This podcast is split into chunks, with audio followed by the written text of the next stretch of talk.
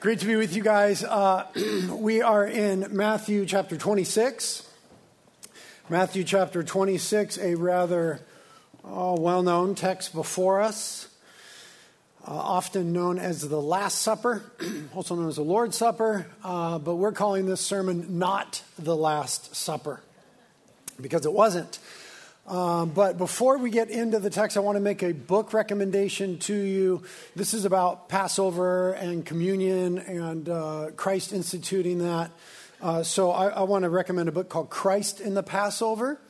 It's a really short book. You can read it in about an hour. But for those of you that are interested in the Jewish context of things that happen in the Gospels, and in particular in this text and the fulfillment of Passover and how those Old Testament scriptures relate to what Christ has done and the incredible imagery that's there that's still practiced around the world today in Jewish ceremony, this is a great book. You can go to Amazon, uh, just enter Christ in the Passover. I won't bother with the author names because if you just rent, enter Christ in the Passover on Amazon, it's on sale right now for nine bucks. It's worth getting. We don't have it at the bookstore, so go to Amazon get it. Even right now, you can play with your little phone and do that. Okay, we're going to be looking at verses 17 through 30. I'm reading and preaching from the NIV this morning. Matthew 26, verse 17 says, On the first day of the festival of unleavened bread, the disciples came to Jesus and asked, Where do you want us to make preparations for you to eat the Passover? He replied, Go into the city to a certain man and tell him, The teacher says, My appointed time is near. I'm going to celebrate the Passover with my disciples at your house. So the disciples did as Jesus had directed them and prepared the Passover. When evening came, Jesus was reclining at the table with the twelve, and while they were eating, he said, Truly I tell you, one of you will betray me. They were very sad and began to say to him one after the other, Surely you don't mean me, Lord. Jesus replied, The one who has dipped his hand into the bowl with me will betray me. The Son of Man will go just as it is written about him. But woe to that man who betrays the Son of Man. It would be better for him if he had not been born. Then Judas, the one who would betray him, said, Surely you don't mean me, Rabbi. Jesus answered, You have said so. While they were eating, Jesus took the bread, and when he had given thanks, he broke it and gave it to his disciples, saying, Take and eat. This is my body. Then he took a cup, and when he had given thanks, he gave it to them, saying, Drink from it, all of you. This is my blood of the covenant, which is poured out for many for the forgiveness of sins. I tell you, I will not drink from this fruit of the vine from now until the day when I drink it new with you in my Father's kingdom. When they had sung a hymn, they went out to the Mount of Olives. This is God's holy word. Let's pray. God, we do thank you for your word, and we ask that this morning you would give us understanding. You would give us open ears and willing hearts this morning. Please, Lord, that you would help me to instruct the church in a way that illuminates who Christ is and the beauty of what he's done for us. And that these things would be done for the glory of Christ and for the good of the church and for the evangeliz- evangelization of the world, Lord. We ask it together in Jesus' name. Amen. So, as you realize, if you have any experience with Scripture at all, the text that is before us has to do with the Lord's Supper, often called in the heading in your Bible the Last Supper. But as I said, this was not Jesus' actual Last Supper with his disciples. After his resurrection, Jesus spent about 40 days with his disciples. They certainly dined together at that time before his ascension. And also in the text at the end of it, Jesus promised another greater supper. And in this text, he institutes a regular supper for the disciples and for us. So it's not the Last Supper. There's actually a lot of supping going on here and subsequently. But this was the Last Supper before the cross. The text that we have before us takes place on the evening before the arrest, trial, and execution of Jesus. This is placed at the end of what we generally call the Passion Week, which would also be in our text and on the church calendar the week of Passover, where you'll remember we've talked about that Jesus, that Jesus and his disciples are celebrating, they are commemorating that time when God had delivered Israel from slavery to Egypt years and years before. And the key element of the Passover, you'll remember, was the lamb. And we have all this imagery in the Bible of Jesus being the Lamb of God who fulfills all the Old Testament ways that lambs were used by God's people as sacrifices to God that their sins might be covered. In fact, you might remember that we had talked about on the day of the triumphal entry, which would have been Sunday, the beginning of this week, when Jesus entered Jerusalem seated on the donkey, that it was God's presentation of his lamb, and Israel was supposed to get the point when they were all choosing their own lambs that would be sacrificed at the end of this week, the Passover week. And so when Jesus says to his disciples, Go and make preparations for the Passover in verse 17, dealing with that lamb, that every Israelite was aware of during Passover week would have been part of the preparations. Part of the preparation for Passover was that the Jews would take their lambs to the temple, to the priest, and the priest would slaughter that lamb and collect the blood of that lamb and then burn the fat of that lamb on the altar and then send that lamb back with the family or the, or the cohort, the group that was gathering for the meal to be eaten by them in the Passover celebration that night. So when we read in verse 17, they went to make preparations for Passover. Not only were they making the house nice, but they were making the lamb nice, so to speak, and going to the temple and having it slaughtered in commemoration of the fact that God had delivered them from slavery to Egypt through the sacrifice of a lamb. Now let's go back and look at that text that we've looked at a few times during our Passover week study to see it again. This is the original Passover that took place in the book of Exodus. When the Israelites were still in the land of Egypt, the Lord God gave the following instructions to Moses and Aaron From now on, this month will be the first month of the year for you. Announce to the whole community of Israel that on the 10th day of this month, month, each family must choose a lamb or a young goat for a sacrifice, one animal for each household. The text continues. Take special care of this chosen animal until the evening of the 14th day of this month. So it was in their house during that week, come to be Passover week. Then the whole assembly of the community of Israel must slaughter their lamb or the young goat at twilight. That would be happening on this day. They are to take some of the blood and smear it on the sides of the top of the door frames of the houses where they eat the animal. That same night, they must roast the meat over fire and eat it along with bitter salad greens and bread made without yeast. The text continues. On that night, I will pass through the land of Egypt and strike down every firstborn son and firstborn male animal in the land of Egypt. I will execute judgment against all the gods of Egypt, for I am the Lord. But the blood on your doorposts will serve as a sign, marking the houses where you are staying. When I see the blood, I will pass over you. The plague of death will not touch you when I strike the land of Egypt. Now, we, have talked about that quite a bit in our study of this last week of Christ's life, but let's highlight a couple of things that, is, that are important for us to understand. Number one, God's economy and what God was doing in delivering Israel from slavery, a life had to be given for theirs to be spared. That's what the Passover is about. A life was given, the lamb, for theirs, Israel's, to be spared. We see it again there in Exodus 12 13.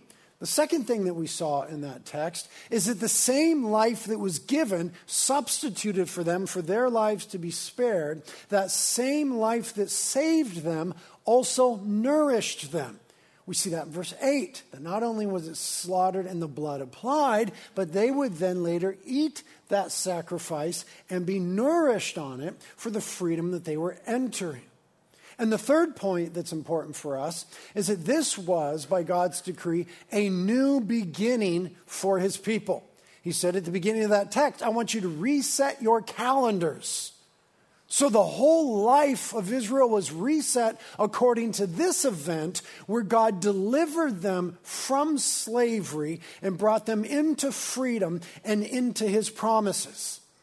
Now, you probably are seeing that we have some New Testament corresponding truths about those things.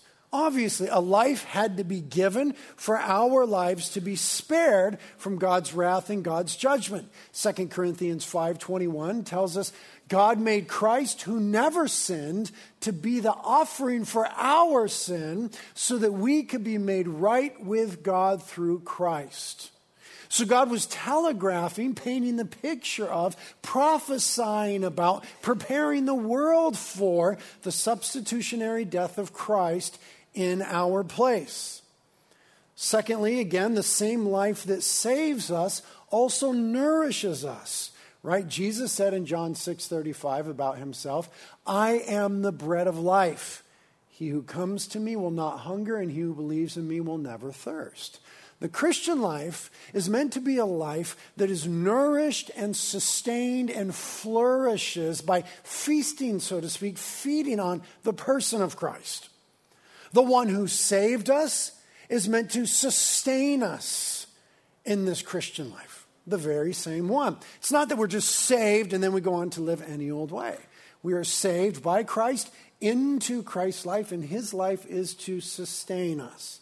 And thirdly, as this was a new beginning for the people of God, Israel, so this salvation event of Christ substituted for us is meant to be a totally new beginning for us as believers. That is to reset and mark then the entirety of our lives. Second Corinthians says, Since we believe that Christ died for all, we also believe that we have died to our old life he died for everyone so that those who receive his new life will no longer live for themselves. Instead, they will live for Christ, who died and was raised for them. This means that anyone who belongs to Christ has become a new person.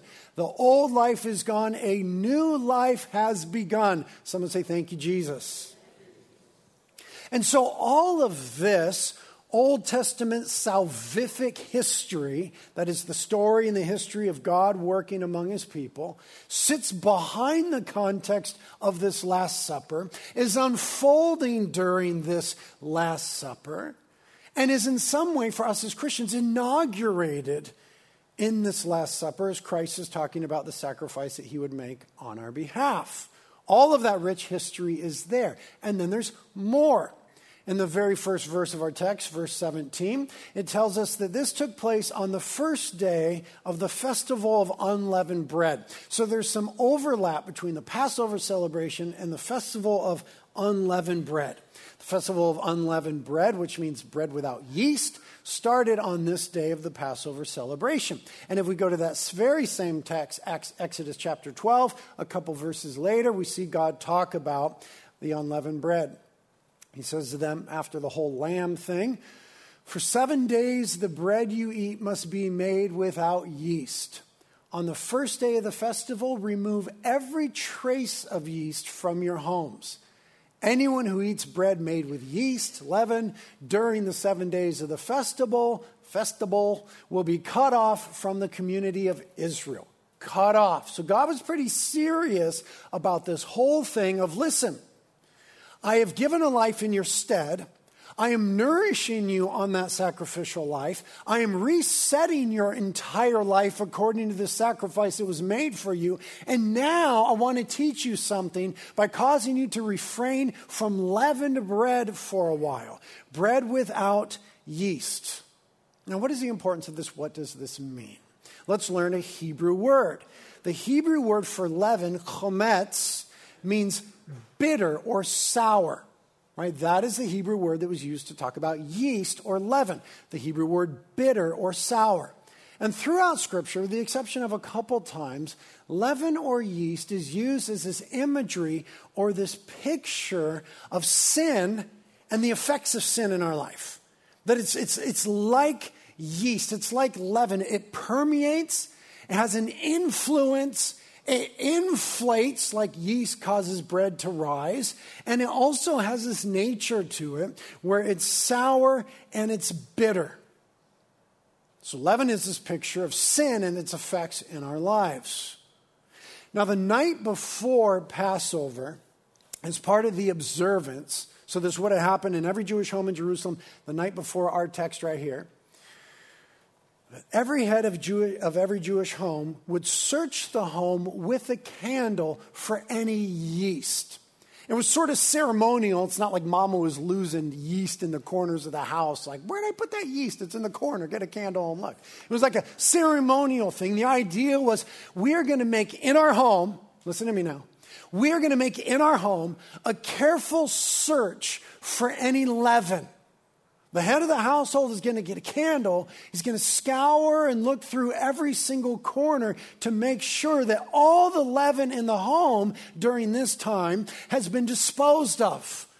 There's no leaven left over. There's no secret leaven. There's no leaven hiding. There's no leaven residing in the corners. He's going to make sure that all the leaven is out. And after he made the thorough search in the presence of the whole family, he would pray this ancient prayer. He would say, quote, all leaven that is in my possession, that which I have seen and that which I have not seen, be it null, be it accounted as dust of the earth. In other words, in accordance to God's law and what God said, I am disassociating myself with all leaven in my presence. Let leaven be to me and my household as nothing. And so God said in that text they were to eat unleavened bread for the next seven days, a whole week, a picture of completion. That they were to have this complete break with leaven in their lives because of what God had done through the sacrifice. This was a new beginning.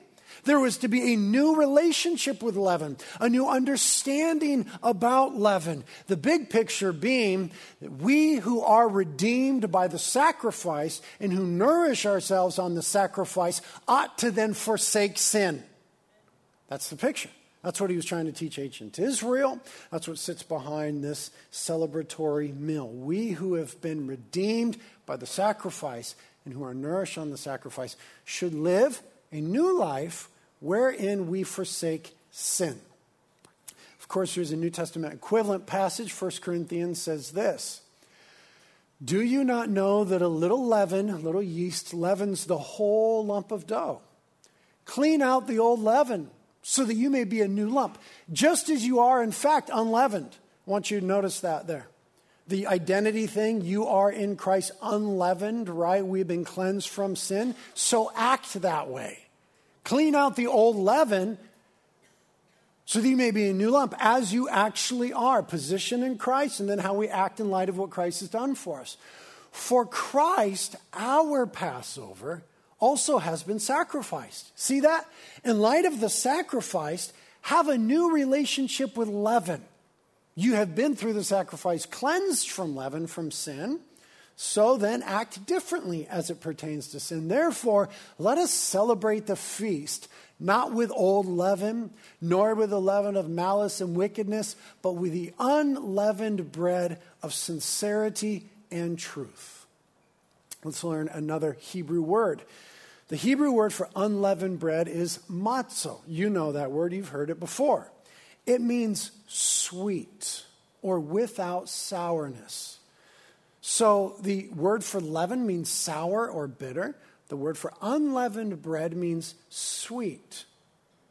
The idea that is carried here in picture is the sweetness that comes to a life when it has, with the help of Christ, forsaken sin, as opposed to the bitterness that envelops and pervades and begins to characterize, characterize yeah, that's the right word, our lives when we fail to forsake sin. Can I get a witness about the bitterness of sin?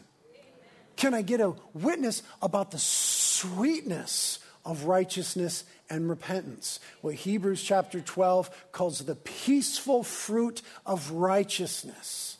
So the life without leaven in the New Testament becomes this picture of sanctification. Notice in the text that it is both positional, we are unleavened bread, and practical. We are then to live that out and to act that way, to forsake the leaven in our lives. God's work of sanctification in our lives that we cooperate with. So, because we have been delivered from Egypt, sin, and slavery, we have this new beginning. The calendar has been reset. So, we are to live for God's glory and not our own. This is explained so wonderfully in Romans chapter 6. We know it well, but we'll read a couple verses very quickly. We know that our old sinful selves were crucified with Christ so that sin might lose its power in our lives. We are no longer slaves to sin. Someone say, Amen. Amen. For when we died with Christ, we were set free from the power of sin. And since we died with Christ, we know we will also live with him, right? Since then. We are sure of this because Christ was raised from the dead and he'll never die again. Death no longer has any power over him. When he died, he died once to break the power of sin, but now that he lives, he lives for the glory of God. So, you also should consider yourselves to be dead to the power of sin and alive to God through Christ Jesus. Do not let sin control the way that you live. Do not give in to sinful desires. Do not let any part of your body become an instrument of evil to serve sin. Instead, give yourselves completely to God, for you are dead, but now you have new life. So use your whole body as an instrument to do what is right for the glory of God. It would have been so strange for Israel, having been delivered by Egypt and brought into the promises of God, to still then live like slaves. Someone would have slapped them and said, What are you doing? Live like free people. You've been set free by the sacrifice. Nourish yourself on that sacrifice and live in a new way. The calendar's been reset in the same way. We who have been delivered and have new life ought to live in a new way. The truth is, through Christ, sin no longer has power over us. So the text says, don't give it power. Don't enslave yourself to it again. Stop empowering it. Live out the truth of what Christ has done for you. To continue to live with the same relationship to leaven, to sin, is incongruent and unfaithful. It doesn't make sense in light of who Christ is and what he's done. It's very much as if Christ had a table of intimacy set and someone there with him was a betrayer. Which is exactly the picture that's unfolding in the text. See it again in verse 20. When evening came, Jesus was reclining at the table with the twelve, and while they were eating, he said, Truly, I tell you, one of you will betray me. They were all very sad and began to say to him one after the other, Surely you don't mean me, Lord. Jesus replied, The one who has dipped his hand into the bowl with me will betray me. I want you to notice something very interesting here and think about your own life. Each one of them there wondered if it could be them. Right? Verse 22 again. Jesus said, One of you is going to betray me, verse 22 on the screen. One of you is going to betray me. And one after another, they said, Lord, am I the one? In another translation, it reads like that Am I the one, Lord? Can you imagine the tension around the room? Can you imagine what's going on in their hearts and minds? It would be as if you were at a dinner table with Jesus, and Jesus said, You know, one of you has been very naughty and then looked around the room. Right? Every one of us, knowing ourselves, would have been like, all the things that would flash through our minds that we didn't think Jesus saw, that he didn't know about, right? All the stuff that we had going on in our hearts. Like, if that happened, we'd have the same reaction. We'd all be like, oh, he might be talking about me. And obviously, this whole experience with Jesus and the disciples was so tumultuous, they did not put it past themselves. Isn't that interesting? They actually all asked, like, Oh no, Lord, are you are you talking about me? And again, we ought not to judge the disciples very harshly because we'll see them one day, and I'm sure they'll have much to say about it to us preachers. But isn't there some dissonance around the table that all of them thought it might have been them? Wouldn't we hope for more? Right? Wouldn't we think like, gosh, none of those guys are going to like betray Jesus, right? Yeah, Judas, we know about him, but wouldn't we hope for more from their, li- from their lives? And so with us, once we have been brought to the table of the Lord, shouldn't we hope for more? Wouldn't we have this grand hope that if we were seated at the table with Jesus, as we are, and he said, One of you has been very naughty, Man, can you imagine living into the place of freedom where we're like, not I, Lord? It seems bold and it seems proud, but it also seems like what Hebrews, or excuse me, Romans chapter 6 says our lives ought to be like. That there would be this confidence in what God had done in us and his work for us. That around the table, sin should be forsaken. We don't want the conversations around the table who might betray the Lord, who's been naughty. And we know ourselves, so we know that's a conversation. But can we aim high for once in our lives? According to the power of the Holy Spirit and the truth of God's Word? Can we aim in a different direction than Judas? I'm sure that Judas did not come to this decision in an instant. Right? That's often the excuse that we make when we've been caught in some gross sin. Oh, I just, you know, and then I just, and then it was there, and then I, and I just fell right into it. No, you didn't. There was a long road of stubbornness and rebellion that took you to that moment, maybe even that location, maybe that space, maybe even that possibility. I'm sure, knowing the nature of sin and the nature of ourselves, that there was a long and stubborn and rebellious heart in Judas, a long road that he had traveled to get to the place of rebellion. That's not an overnight decision. I want you to notice that when the disciples asked, It's not me, is it? They said, Lord, Master. It's not me, is it, my master? When Judas asked, he said, It's not me, is it, Rabbi? Which just means teacher. See what was going on in Judas's heart?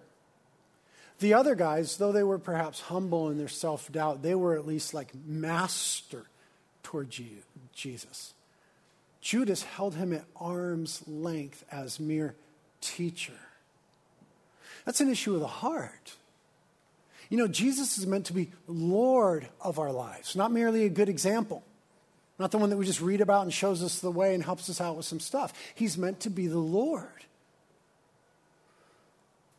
And so, when we think about the nature of sin, when we think about Judas, we ought to watch the roads that we are traveling in our hearts, where we set Jesus aside as some sort of optional teacher rather than Lord and Master.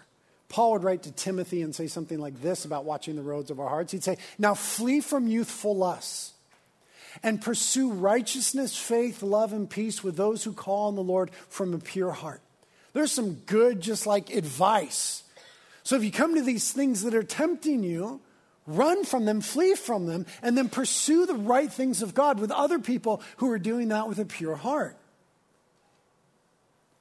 And the Lord's Supper communion that we'll take together today, that Jesus is instituting here in our text, is an opportunity to do that, to just search our hearts and say, is there any hard, rebellious road I'm going down that leads toward practical betrayal of who Christ is and what he's done for me? Is there anything I need to forsake? Anything I need to repent of and begin to head down the right road? Paul says that explicitly in 1 Corinthians 11 when he says this about the Lord's Supper. Every time you eat this bread and drink this cup, you're announcing the Lord's death until he comes again. So anyone who eats this bread or drinks this cup of the Lord unworthily is guilty of sinning against the body and the blood of the Lord. That's why you should examine yourself before eating the bread and drinking the cup. Now, there was a particular context there. They were getting together for the Lord's meal, and in the early church, they did it like Jesus did it. They actually did it around a broader meal. Some people were coming early and they were like eating all the fruit and drinking all the drinks. And, and, and Paul said to them, Gosh, by the time the other people get there, you guys are like full and drunk, and these other people haven't even come. So you're just like, just coming to the whole Lord's Supper thing with the wrong attitude. You need to repent of that. He even said to them, Some of you are sick and dying because of the way you're doing that as a judgment from the Lord. So, the Lord's Supper that we often take together on Sundays is this opportunity for self examination. In light of the sacrifice that has been made for us, the way we are to be nourished on it, and the resetting of our lives on a new trajectory. It's a time of self examination. Realizing that Christ died that we may be forgiven of our many sins, not be given permission to commit more.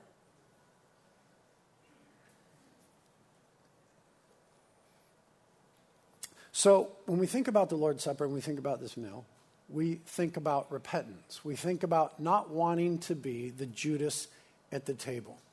But we don't only leave it there. it is predominantly also the good news of what Jesus has done for us. That's the bulk of it. It's not just the leaven that we need to leave behind, but the sacrifice that has been made on our behalf. Matthew 26, looking at verses 26 and 28 again. While they were eating, Jesus took the bread, and when he had given thanks, he broke it and gave it to his disciples, saying, Take and eat, this is my body. Then he took a cup, and when he had given thanks, he gave it to them, saying, Drink from it, all of you. This is my blood of the covenant, which is poured out for many for the forgiveness of sins. So let's finish by looking at what Jesus teaches us there. I want us to notice, first of all, the bold good news that it is. It comes right on the heels of Judas. And everyone at the table knowing that in them was this Judas tendency. They all had to ask the question Jesus, when you talk about incongruent living, when you talk about betrayal, when you talk about dissonance and intimacy with you, are, are, you maybe talking about me? All of them had this possible impetus in them. And Jesus, in response, says to them immediately, You know what? I will be broken for you, and my blood will be spilt for you. In other words, the good news about God's love in Christ is bigger than the bad news about our sin as people.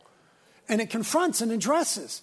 And immediately on the heels of Judas, instead of letting them reel in that moment of betrayal, Jesus enters in with the light of deliverance and says, Yes, Judas, but here is what I will do for you. And in doing so, Jesus gave a whole new meaning to the Passover meal there in the Passover celebration by instituting some of the elements, the bread and the wine, as his symbolic of his body and his blood. Now, in our text, we assume that they would have been using unleavened bread.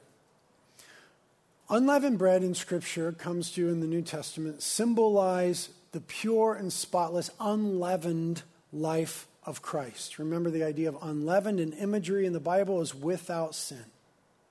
So, the pure and spotless, without sin life of Christ. The book of Hebrews says that Jesus was pure, innocent, holy, undefiled, and separate from sinners. The bread represents that. And then our lives, when Jesus says, I am the bread of life, are meant to be again sustained and nourished in Him in light of His righteousness and not our own. It's His righteousness that sustains us, not our own. It's what Christ has done for us, not what we could do by which we are sustained. That's why he, he broke the, the unleavened bread, the, the, the picture of spotlessness and sinlessness, and said, Take this and eat it. This is what you need. And this is symbolic of me and my sacrifice for you. And back in Exodus 12, that text that we were looking at, when Israel would have fled Egypt that night, what they would have had with them to eat for the next week was the unleavened bread. And their break with slavery, their immediate sustaining would have come through this unleavened bread, and they would have realized God's provision in it. So I'm saying it again now for the fifth or sixth time, but I can't stress it enough. We who have been saved by the sacrifice are meant to be nourished on the sacrifice. Jesus, once again, saying in John, I am the bread. So then, communion that Jesus is instituting here, the Lord's Supper, becomes this physical experience of this faith reality where we are meant to be nourished on the person of Christ. In the New Testament, God has given us some, some physical experiences to, to mark, to commemorate, and to celebrate our faith, right? Uh, baptism is one of them. Communion, the Lord's Supper, is another one of them. In the Old Testament, there were many, the festivals and the feasts, Passover being one of them. But this is a physical experience of something that is made real by faith. By faith, by believing in Jesus, we are nourished in this new life that we have. In symbolism of that, we come to the Lord's Supper and we take the bread and we actually taste it in our mouths. We feel it go down into us. It rests inside of us.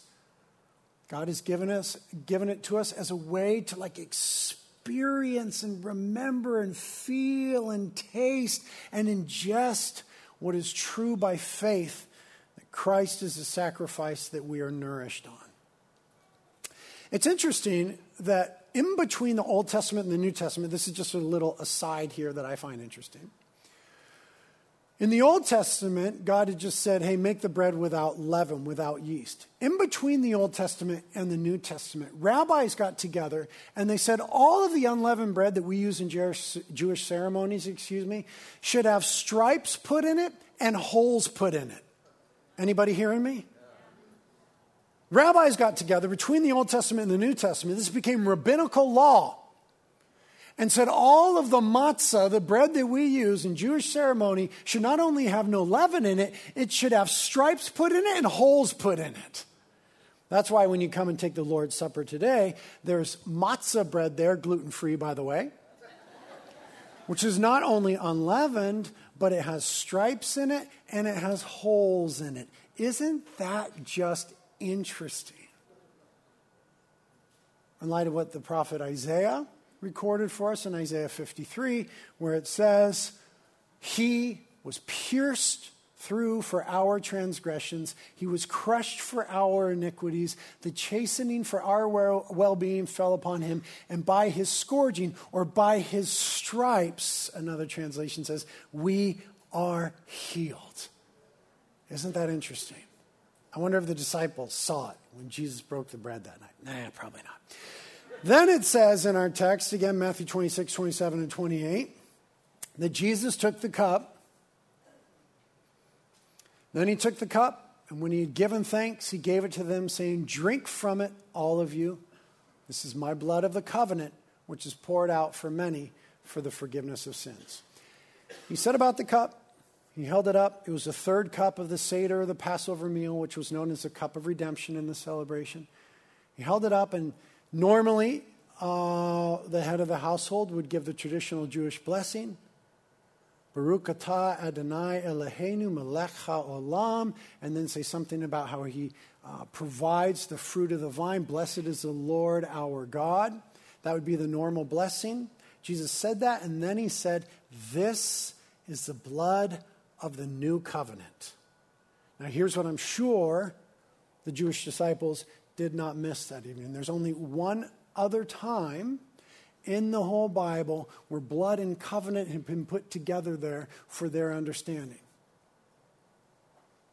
The first covenant, after the sacrifice is made for them, they're nourished on the sacrifice. There's a break with the old life. There's a new calendar. They're being brought into the promises of God. They come to Mount Sinai in the wilderness experience as God is bringing them into the promised land. And God gives them the law, and they enter into a covenant through Moses with God.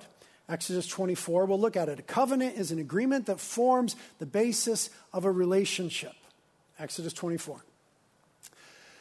Then Moses came and recounted to the people all the words of the Lord and all the ordinances. So Moses had just been up on the mountain and he got God's law from God. And all the people answered with one voice, look at this, and said, All the words which the Lord has spoken, we will do. That's important to remember. Right? God gave them his law, which revealed, give me your attention for a moment, which revealed the holiness of God, the goodness of God, the care of God, the righteousness of God all those things, and they heard what Moses reported from his time with God on Mount Sinai, and they said, Everything there we will do. So Moses wrote down all the words of the Lord, right, holding them accountable. Okay, let's put this in writing, boys and girls.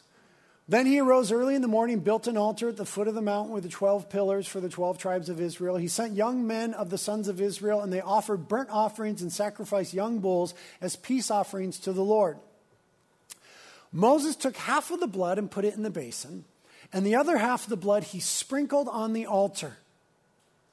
Then he took the book of the covenant and read it in the hearing of the people, and they said, again, all the Lord has spoken, we will do, and we will be obedient. So Moses took the blood and sprinkled it on the people. A little gruesome. And said, Behold, the blood of the covenant that's the only time in Scripture prior to this where those words are put together. Behold the blood of the covenant which the Lord has made you with you in accordance with all these words.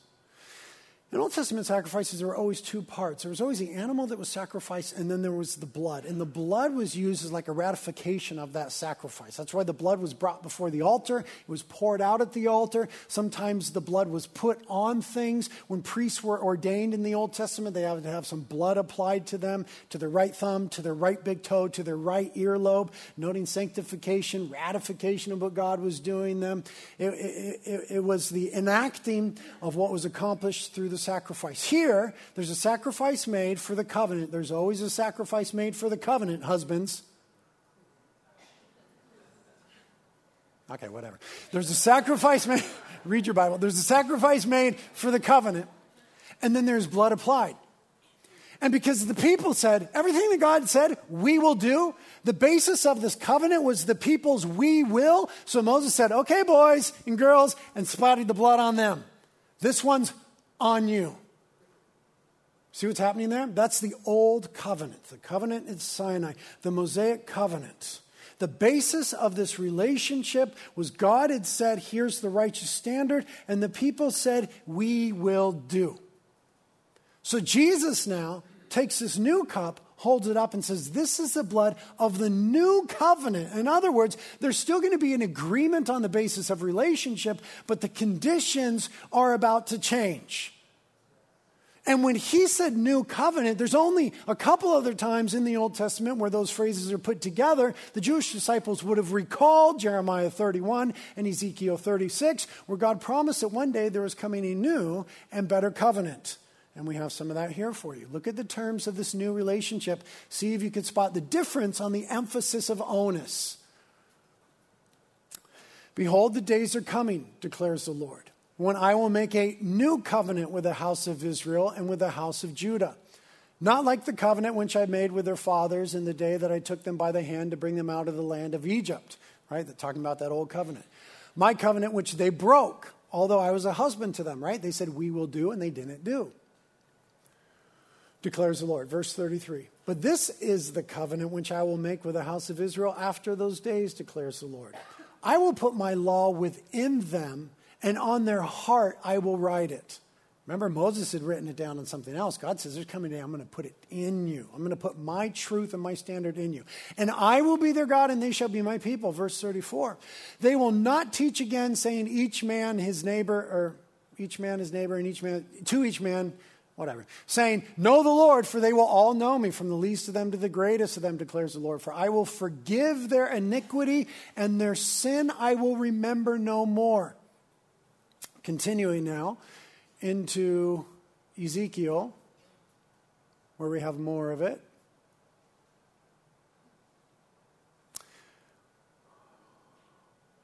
I will not let you hear insults from the nations anymore, nor will you bear the disgrace of peoples any longer, nor will you cause the nation to stumble any longer. Then the. Oh, this is not the right text the woman in her impurity. That is definitely not the right text. Ezekiel 36, let me just read it to you. Sorry about that, my bad. More the conditions of the new covenant, Ezekiel 36.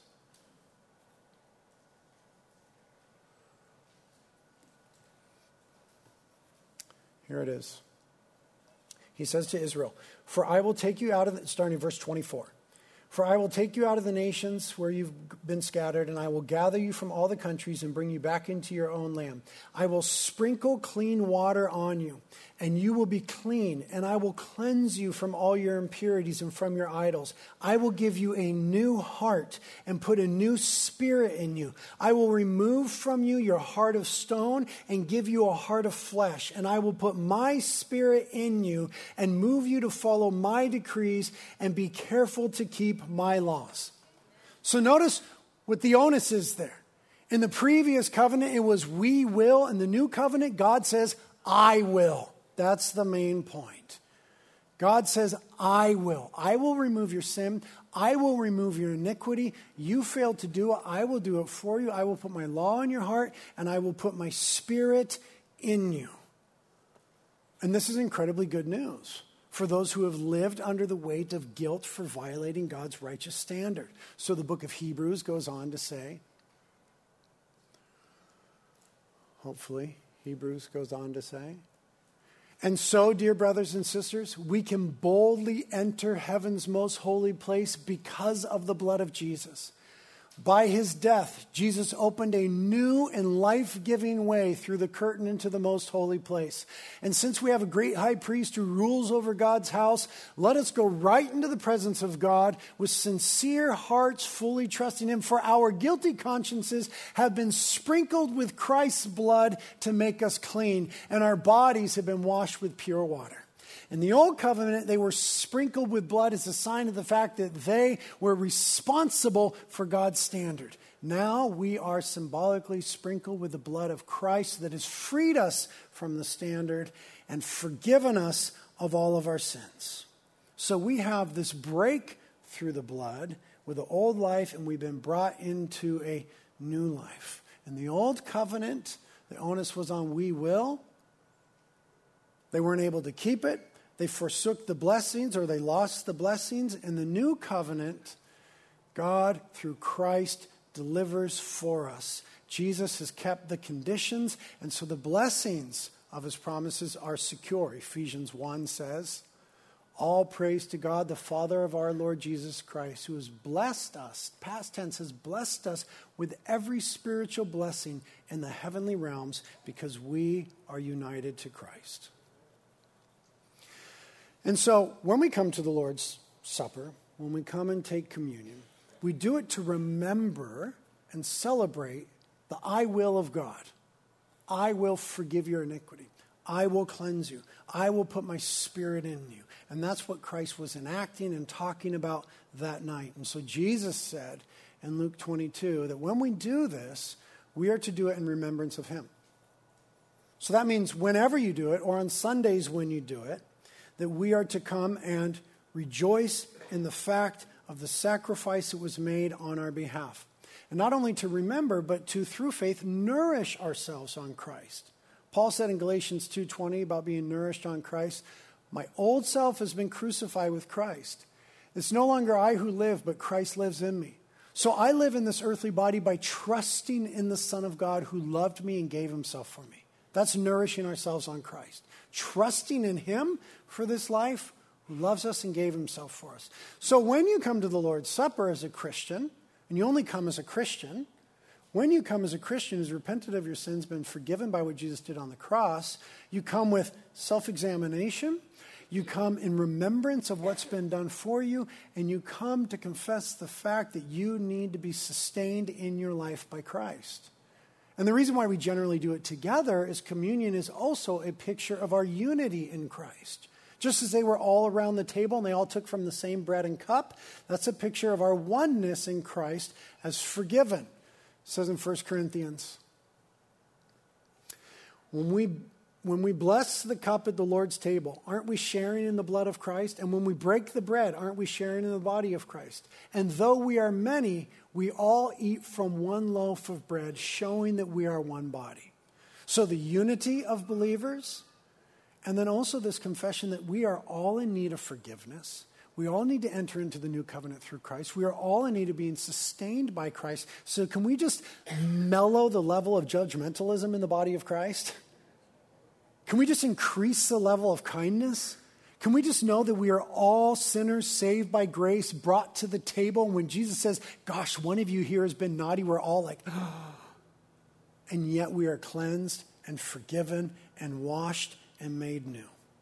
And then finally, last thing I'll say Paul taught that when we take communion, we do it to proclaim the Lord's death until he comes. We do it as a declarative, celebratory statement to the whole world. Paul said this in Corinthians For as often as you eat this bread and drink the cup, you proclaim the Lord's death until he comes. So it's like a celebration. So when you take communion today and you come and take the bread, go like, ah, like celebrate, proclaiming that Christ died for me and he's risen from the dead and he's coming again. He's coming again.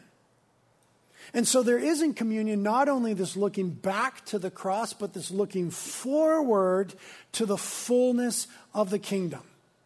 Right? I told you that uh, this Last Supper was not the Last Supper.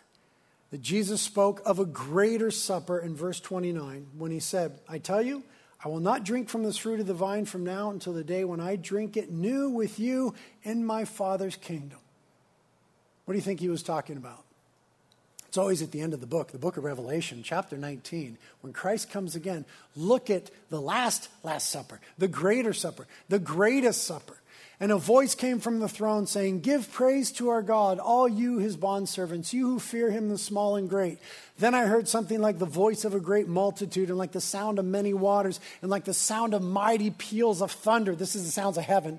So don't sweat it when the sound in this room's a little loud. Saying, Hallelujah, for the Lord our God, the Almighty, reigns. Let us rejoice and be glad and give glory to him, for the marriage of the Lamb has come and his bride, who's that? Has made herself ready. It was given to her to clothe herself in fine linen, bright and clean, for the fine linen is a righteous acts of the saints. Notice that they are given to us, the righteousness of Christ. Then he said to me, Right, blessed are those who are invited to the marriage supper of the Lamb. And he said to me, These are true words of God. So when we take communion, we're not only celebrating, we're not only remembering, do this in remembrance of me, we're not only looking back, we're not only declaring that we are one, but we are also declaring that Christ is coming again. And one day, all of our woes, all of our sin, all of the bitterness, all the brokenness in our culture will be consumed in the arrival of Christ and the fullness of the kingdom. And our unity will be fully realized, our witness with God will be fully realized, and it will be there a party, the marriage supper of the Lamb. And we will be with Christ forever. Yeah, glory to God. Thank you, Lord, for these truths. Help us to live in a way that is simply joyful about the salvation that's been brought to us. Thank you, Jesus, that you said on the cross, it is finished, and that you've opened up a new way for us. So today, as we come to the table, we ask that we would do so with great joy, celebration in our hearts, for we've been sprinkled clean through the blood of Christ. Pray that today, as we do so, it would be an affirmation of your lordship in our lives. We would do it in hope of your coming, and it would be an affirmation of our oneness as the body of Christ. Thank you, Jesus said, in the meantime, you said, I will never leave you or forsake you. Pray for those who are in great need today that as they come to the Lord's table and they taste and they ingest this picture of your body and of your blood, that hope would be renewed for them. Thank you, God, that your love is bigger than our rebellion and that in you is forgiveness of sins. Pray for anyone here today who has never repented of their sins before you, God, and put their trust in Christ that they would do so, even at this moment in their hearts. They would say, I'm a sinner, but Jesus is a Savior. Forgive me, God. Save me, Christ. And they would experience the promise of this new life.